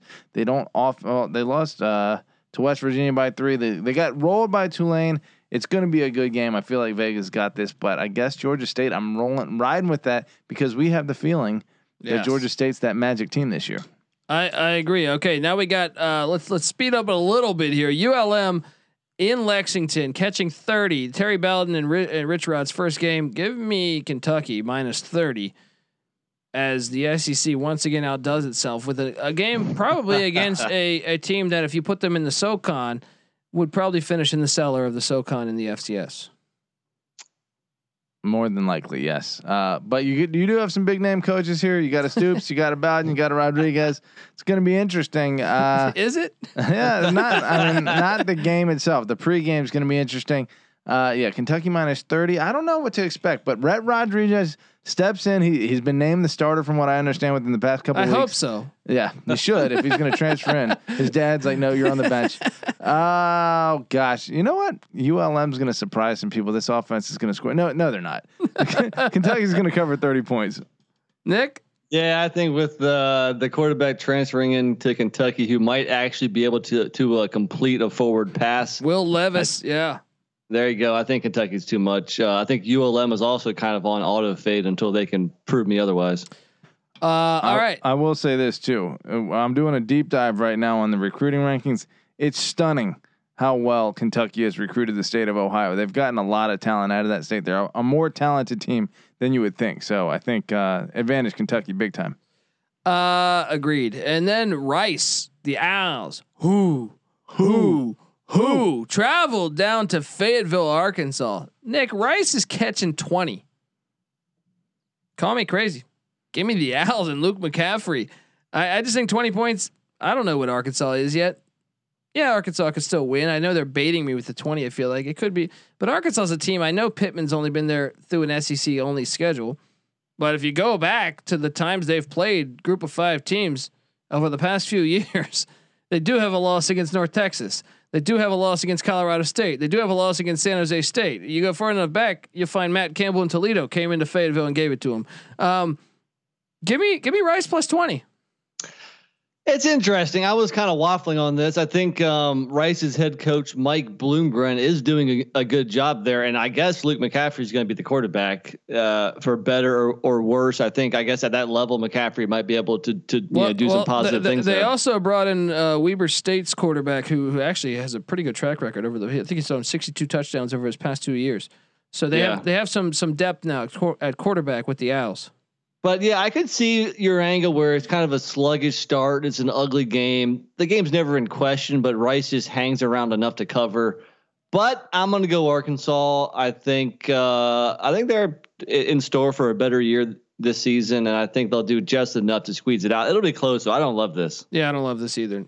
Patty, You know, there was a time this was a rivalry. Uh, these teams have played 67 times, including consecutive years nonstop from 1925 to 1991. Arkansas only leads this series all time 35 to 29. I know that's irrelevant now, but uh, like like you guys said, uh, Bloomgren's done an, a great job. We just previewed him today, so maybe there's a little recency bias there. But hey, the the upset against Marshall said told me everything I needed to see last year. 20 points is too many. Go Yeah. Rice. Yeah, I'm on the Owls too. Okay, Mario Cristobal time. Fresno State catching 22.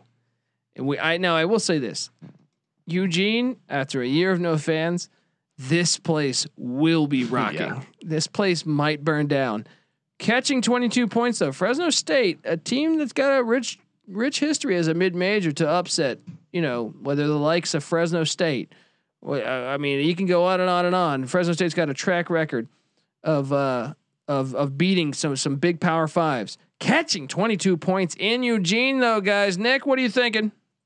Well, don't forget the big thing here is that Fresno has a week zero game against UConn. I think that helps. And Fresno can score points. I mentioned their potent passing attack. This seems like they might be able to score just enough to cover. I'm on the dog here. Patty? Ooh, I have to disagree. I think Oregon is out. I think the Pac-12 is also trying to make a statement, and I think there were just some question marks with Fresno State last year.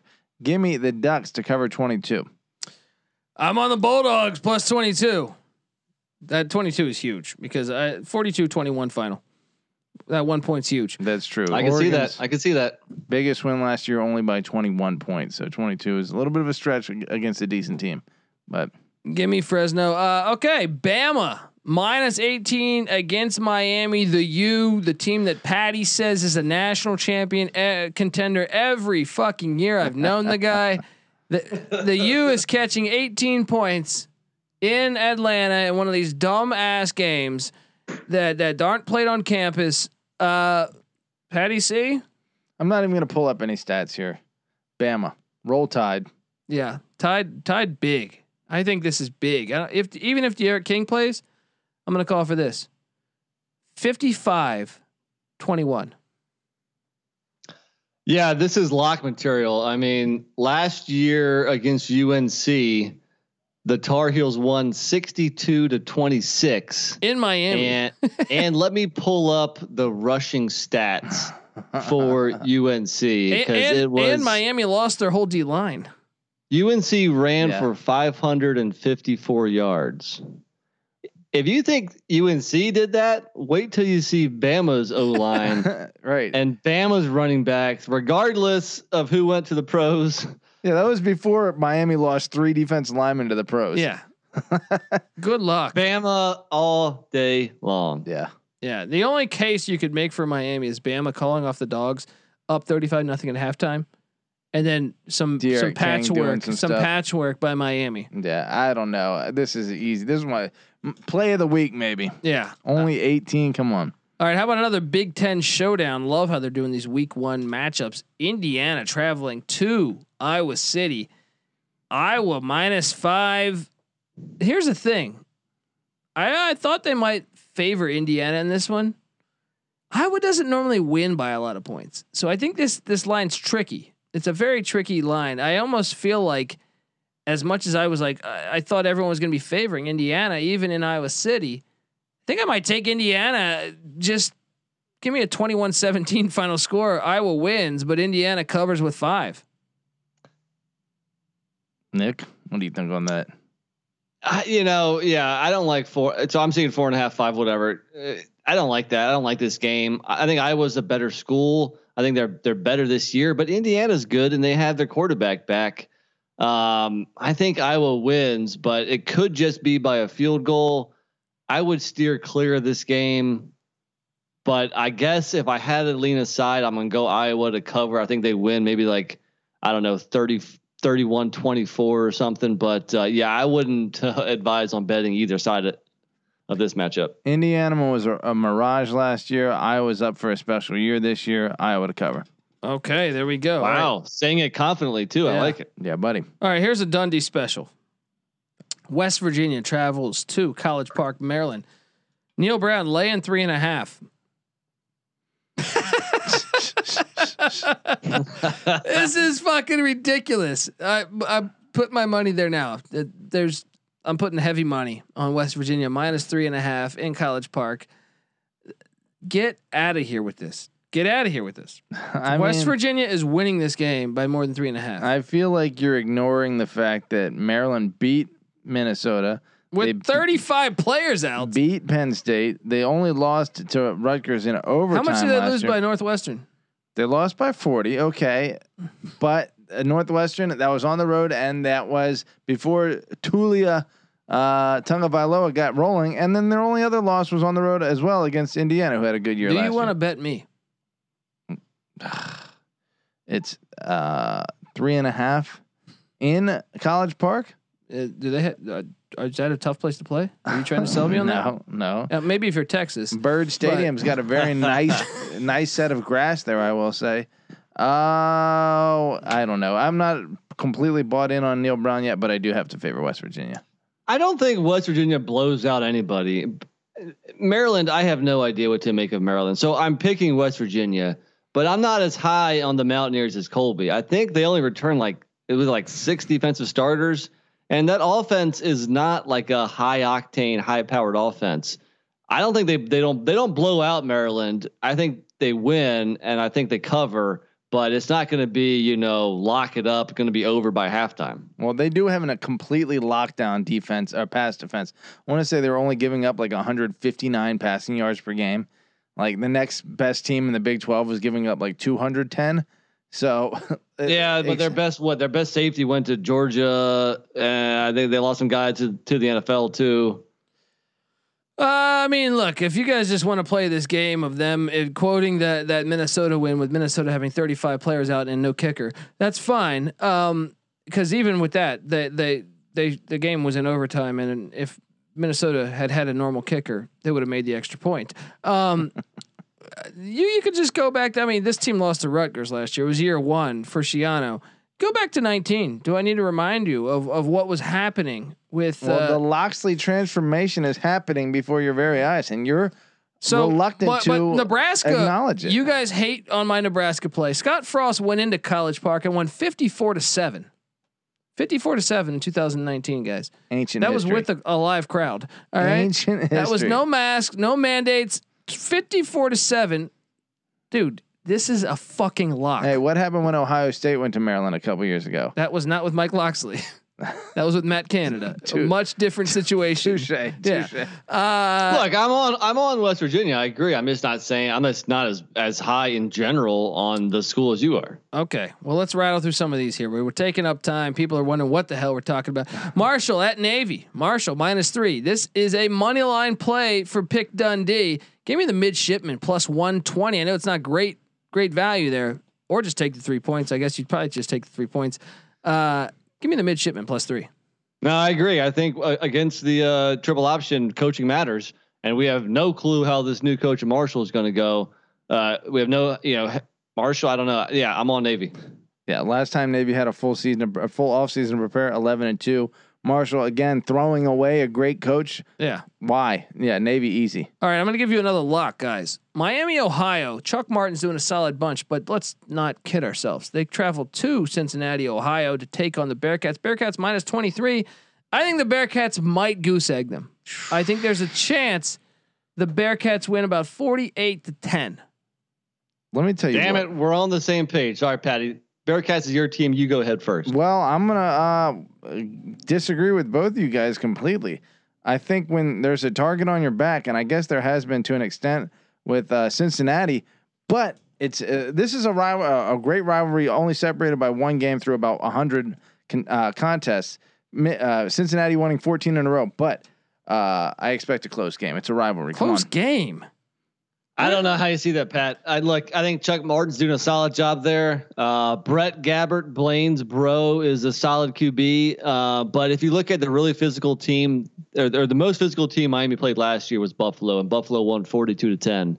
And, and if you go, la- last, ahead. last, I'm sorry, the last time they played was 35 13. In 19. In and 20 that- and 20 and, and, and Cincinnati's a lot better, especially Uh, offensively way now. better. I, Yeah. I disagree. I think they're a very similar team. They lost their offensive line. Look, no, They- Desmond Ridder's way better than he was in 19. 19, he was a liability. okay, that's true. But either way, That, that same year in 2019, Miami lost to Ohio State 76 to 5. look, the previous like 22, 21 with the last uh, margins of uh, vict- uh, loss Those to teams are, are Cincinnati. not the same. Prior to that, four seven, four seven. This is a 21, rivalry 21 game. to nothing in 18. Throw out. Patty, did you hear me? They what's lost that? to Ohio State 76 to 5. Who doesn't? How, the, getting five points in a football game is an accomplishment. Give a little credit there. Uh, I've, I, you know, I hate to agree with Colby again, but I saw this. So I was like, I think Cincy wins, I think they roll. I think they roll big time. Yeah, Nah, this is a think you- I think you guys are nuts. I think uh, since he's a little overrated coming in this season, you heard it here from a big Cincy fan. yeah, but that's why you're smelling your own bullshit. Uh, look, uh, speaking of locks, do we lock up Pitt minus 38? Mark Whipple, the OC of Pitt, fired by UMass when really he probably shouldn't have been fired. Is it a revenge spot? 38 points. I'm going to take Pitt, but it's not a lock because Pitt's the type of team that will just like fuck around and be up like 10 nothing at halftime and win 35 nothing and be happy with that. UMass is horrible. Pitt, I look, I'm going to take Pitt minus 38, but I don't like it. I don't like it. Nick? Yeah, I mean, we mentioned auto fades, and UMass is definitely one of them. In the four games they played last year, they lost by more than that in three of them 41 nothing against Georgia Southern, 51 10 at Marshall, 24 to 2 at Florida Atlantic. They kept it close, 45 nothing at Liberty. I'm taking Pitt, but you're right. I'm not going to put any money on Pitt, especially with that offense. Is I mean, I, I think Pitt. Actually, actually, I think Pitt is in store for a good season. I think this is probably their best offense in a long time but I don't think this coach like runs it up. So I'm going to take Pitt, but I'm not going to put any money on it. All right, Patty C. Well, uh, assuming Austin P is in the same category as UMass, 55 nothing last year. a lot of close games for Pitt after that. Austin P is better than UMass. Yeah, maybe. Uh, so I think, yeah, got to go Pitt here. Uh, La Tech at Mississippi State Mike Leach. La Tech catching 26 and a half points. Guys, I love Mike Leach, friend of the program. Let's skip Holtz catching 26 and a half in Starkville. Give me La Tech. This is a lock. Yeah. That's a lock. It's a lot of points uh, early in the season to have it rolling in that uh, in that air raid. Nick? Agreed. Last year, La Tech was one of those schools, one of like the most 10 affected by COVID. They didn't play any games in November. Yeah. They had four straight games canceled. So, uh, yeah, I, they have a senior quarterback that's going to help in a, a week one game on the road. They got that App State transfer running back Marcus Williams, who's a baller, and my guy Smoke Harris at wide receiver. They got some playmakers. They're going to score enough to at least keep it kind of entertaining and cover that spread. Uh, look, I mean the locks. I got a lot of locks here. Call me, call me, Mike Locksley. Hello. Um, because Missouri minus thirteen against Central Michigan, guys. yeah, that seems like a hard, what what am I missing here? Take Missouri Seriously. minus the thirteen. Seriously, bet I that mean, now. Bet Yeah, that bet It's now. that almost- right now. It almost smells. It seems so obvious. yeah, what do they know? I mean, Missouri's AD just stepped down. Maybe there's a big scandal we don't know about that. Yeah. But that's about to break. Um, like I know Central Michigan has a transfer coming in from Washington at QB, but I mean, it's not. It's not. Uh, it's not Mark what's his name? Brunell. Locker or whatever. was Yeah, it? yeah. Jake, Jake Locker. uh, okay, Lafayette, Louisiana Lafayette travels to Austin, Texas. You hear that? That's me betting on the table because I'm rooting for the La- Louisiana Lafayette Raging Cajuns catching 10 in Austin, Patty C. The wrong team's favored here, Patty C. Uh, bold take there. I like your confidence. like the confidence, but uh, I guess you know it's tough to bet against Texas at this point. Really? Because they're, they're, the what? Their rich history of losing to Maryland in season openers? That's true. It's just a, not that big of a spread. Only ten Well, Lafayette, did beat Iowa State last yes, year. by who did- 17. who did beat uh, yeah, Texas, Texas in last- Austin. Common Uh, opponent, you know. who you going with? I guess you, you just convinced me, buddy. Let's go Cajuns. Nick? It's gonna be a lot of fun to root against Texas this year, and that's gonna start week one. I'm definitely on the Raging Cajuns, and and not not just because I want to see Texas lose. I think this is a legitimate shot, and if you're getting more than a touchdown, this is gonna be a close game here. New coach, new QB for Texas. Go Raging Cajuns. Agreed. All right. S- in the same vein, San Jose. State Same exact thing. coming to coming to the Coliseum to take on USC, getting 16 and a half points. Shop around. I see a 17 out there. Uh, San Jose State getting 16 and a half using the book I'm using. I'm on the Sparty. I mean, USC was a team that never looked great to me last year. Give me Sparty all day. They returned everybody for the most part. I mean, miss a couple receivers. Give me, give me the Spartans. 16 and a half is too much. Yeah, I mean, I've seen USC come out opening day and, and blow the brakes off the thing, but uh, San Jose State was too good last year. 16 and a half is too many points. Give me Sparty. Yeah, my, my only concern was that I, th- I thought these um these these dogs were like too obvious, but maybe that's because we pay attention closer to college football than the general public, and maybe you know the general public sees Texas, Louisiana. Come on, I mean, no way Yeah. Texas you know doesn't win by more than you know double digits. So yeah, I'm on San Jose State. I think uh, they're a potential money line play. I mean, like USC is probably better, yes, but they're not better by 16 points.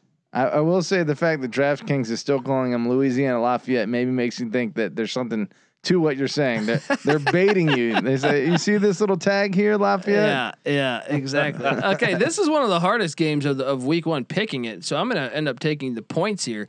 The Beavers of Oregon State travel all the way half across the or half across the country to take to West Lafayette to take on the Boilermakers. Purdue laying seven.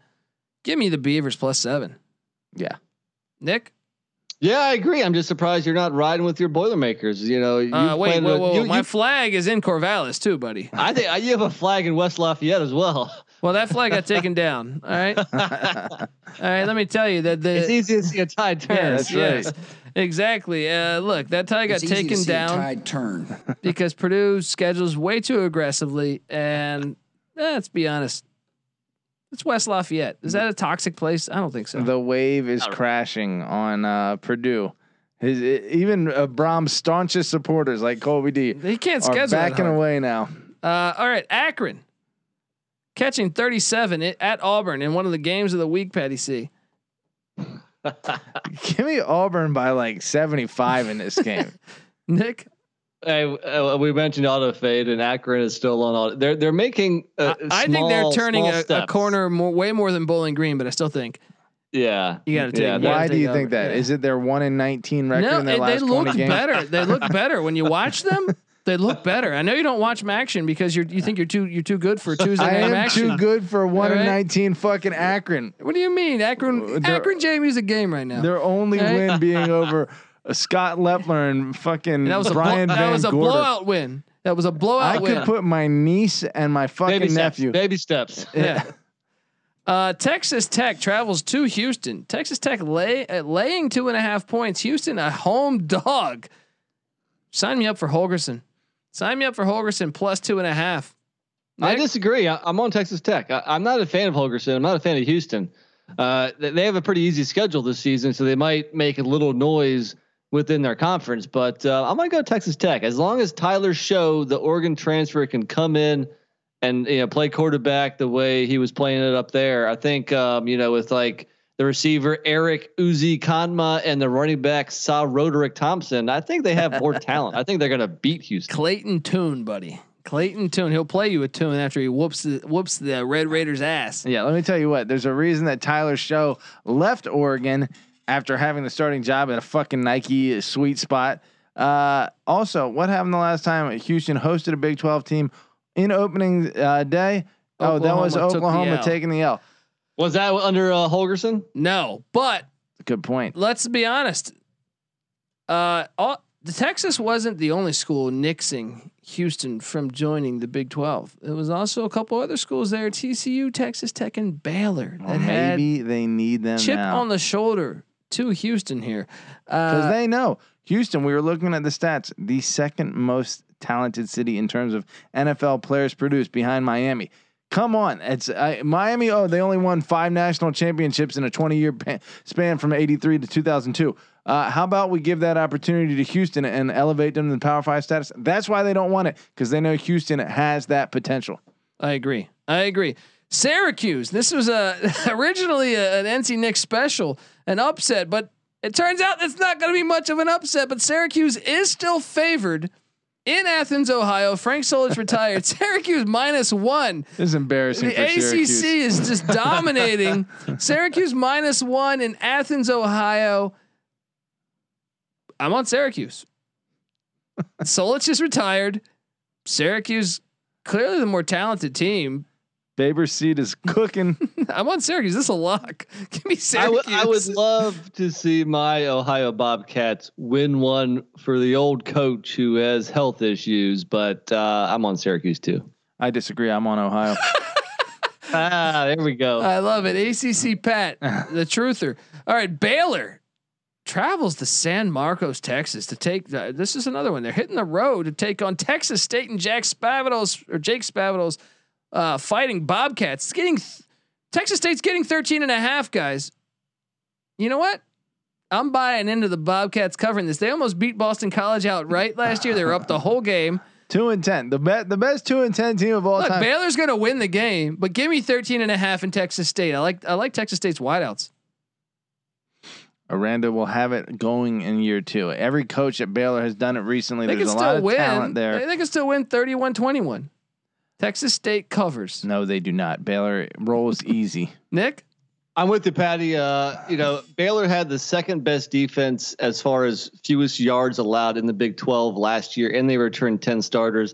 I think they uh, locked down that Bobcat offense. I think Baylor gets this. Uh, I think it's yeah. I think they win. You know, by like 17 or 20. Let, let- let me list off. I was doing the deep dive on Baylor recruiting uh, over the past ten years. Uh, see if some of these names sound familiar, and, and see what the company they're Mike keeping. Singletary. Oh, Texas, Texas A&M, Oklahoma, Alabama. That's four. LSU five. Oh, Baylor six. Then you have Ohio State, TCU, Stanford, Texas Tech, Ole Miss. Okay, so plenty of talent that Baylor's getting out of that state. Can only start 11. It's Uh, it's, it's not 1995 anymore, Can guys. only start 11, buddy. Uh, I think uh, Chip and Joanna Gaines like bring up their their whole you know uh, squad up to Texas State here and fill that and fill up that stadium.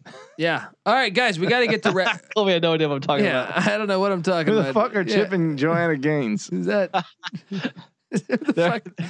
They're the uh, HDT. Oh, the fixer upper guys. Dude, Joanna Gaines is kind of kind of a smoke show. I'm not gonna lie. Yeah, yeah. Hot, what is she? Why don't you go build her a house? All right. I would. I'd, I'd build her more than that. right. He's gonna build you a house. Look, Georgia, Clemson. Build her a Clemson fucking- minus four, guys. Jerry Richardson Stadium. Uh, I think Clemson's going to win, but Georgia covers. Mm, Give me a 31-28 final score. Georgia gets the cover. I agree. Yeah. I agree. Nick, For me, it's almost as simple as it was for UCF, Boise, and Penn State, Wisconsin. I think it's a 50 50 game. I'm getting more than a field goal. I have to say it again. I sound like a broken record over here. But uh, yeah, I'm on Georgia in the points. okay. Uh, let's let, now we got to that, that we got to rattle some off here. UTSA, Illinois, UTSA catching seven. I'm on the Roadrunners. I think I am too. They played pretty well last Yeah. year. Nick, I like UTSA. Uh, once again, I'm worried about Illinois having the week zero game, a little bit of time to prepare for this. It'll be interesting to see what happens in that game first, but I'll ride with the dog with you guys. Okay, FAU in the swamp catching 24 and a half. I'm buying into Willie Taggart and the Owls here. Give me 24 and a half and FAU. Patty C? Uh no, no, no, no. Give me the Gators. I mean, I'm sure FAU is going to give them their best N'Kosi shot. Perry. He's played them in the swamp before, right? Or no, that was in Orlando. But It's close enough. Yeah. Um, I don't know. I I'm not sold on this at all. I could go either. I can be convinced either way. Nick, That game's tricky because I am high on Florida Atlantic within the, at least the Conference USA. But usually when they step up against Florida, they get smacked down. But you know what? I'll go with you. I think they have enough to at least keep it within uh, 24 and a half or so. Florida's defense, anyone could have scored on them last year. Uh, Northern Illinois catching 17 and a half in Atlanta against Geoff Collins's bunch. Give me uh give me give me Northern Illinois in the 17 and a half. They play close games but they lose normally. I have no feel for this game at all. You got to pick a side. Oh gosh, I mean uh, the fact that Georgia Tech had a couple nice wins last year against the likes of Louisville, et cetera. And Duke, I think, yeah. yeah. give me Georgia Tech. I think he's turning that ship around. Nick, Yeah, once again, I feel like I'm on too a little too many road dogs, but Georgia Tech's gonna be improved this year, but I don't think they blow anybody out really. So I, I guess again I'm on the road dog here, at least for now. We'll see. All right, Sean Lewis and the Golden Flashes of Kent State come to College Station, Texas, catching 30 points in College Station. I think this offense is good enough for a backdoor cover. Give me Kent State to cover this one barely.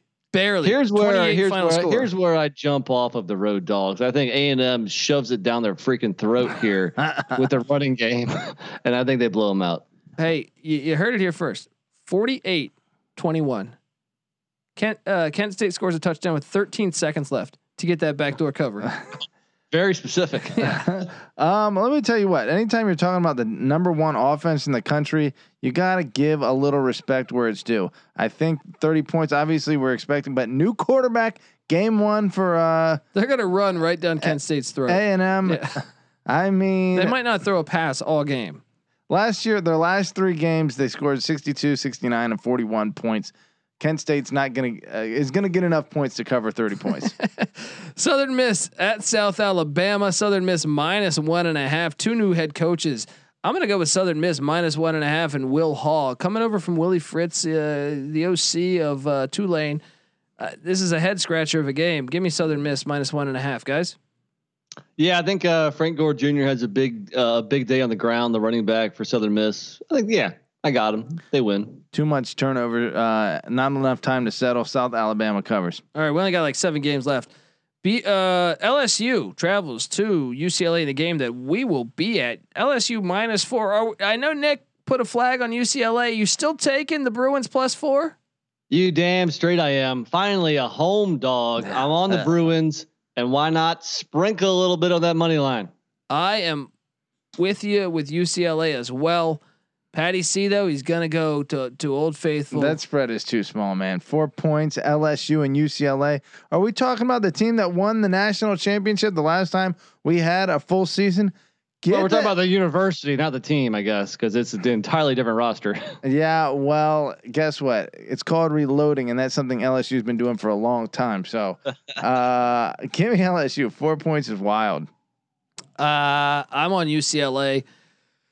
Uh, BYU, Arizona in the Death Star. Another one of these dumbass neutral site games in a dome. Uh, BYU laying 11. This is the team that lost the most production out of anyone in the country last year. Arizona plus 11. You know I'm high on Jedd Fisch. I think sprinkle a little bit on the money line. Plus the Death Star, 300 huh? in the Death Star. Arizona on the money line. I also like plus 11, obviously, but give me Arizona on the money line plus 300. Uh, we're gonna see how reliant they were on Zach Wilson last year, plus a little watered down schedule. That said, Arizona sucked ass last year. Uh, BYU Whoa, was whoa, whoa, whoa, whoa. Arizona might have got blown out by Arizona State, but UCLA, or I'm sorry, USC needed a deflected pass It's true. to May- beat Arizona. Maybe it wasn't all bad for Arizona either way. New coach and Kalani Sitake had it rolling last year. Too early to give it anything but to BYU. I should never pick Arizona again after that debacle against the Sun Devils last year. But you know what? I don't. Why should BYU lay that many points? They're they're almost as unproven as Arizona right now, other than the the coaching stability. So yeah, I'm uh, I'll, I'll take the home dog. I'll I'll take those points. It's a decent. It's not the home dog; it's in the Death Star. But but I guess The neutral it's dog. slightly, Oh, right. slightly Good point. closer to Arizona. Um, Nevada at Cal. Cal laying three and a half. This is a tricky game, but guys, give me Cal. Cal wins 21-17. All right, covered by a half a point. Uh, I got Cal. The too much experience. Although I did see one of their offensive linemen had to retire because of some medical issue. Um, and he was a returning starter. So that that's a that, that's a little hit, but uh, give me Cal to barely, barely escape the Wolfpack.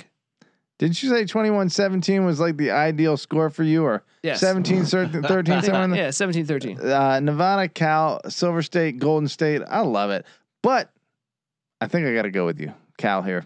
Nick, I'm gonna disagree. I'm on Nevada. I planted a flag there. I don't love this matchup because I think really physical teams can have their way a little bit with the air raid, but I think Nevada can do enough, and Cal's not gonna blow blow anybody out. So if I'm getting more than a field goal, let me go with Nevada. All right, Fair. this is a lock. Even if it is kind of a neutral site game because San Diego State Stadium is being built, New Mexico State, although they get to play Week One, they go to Carson, California, Dignity Health Center.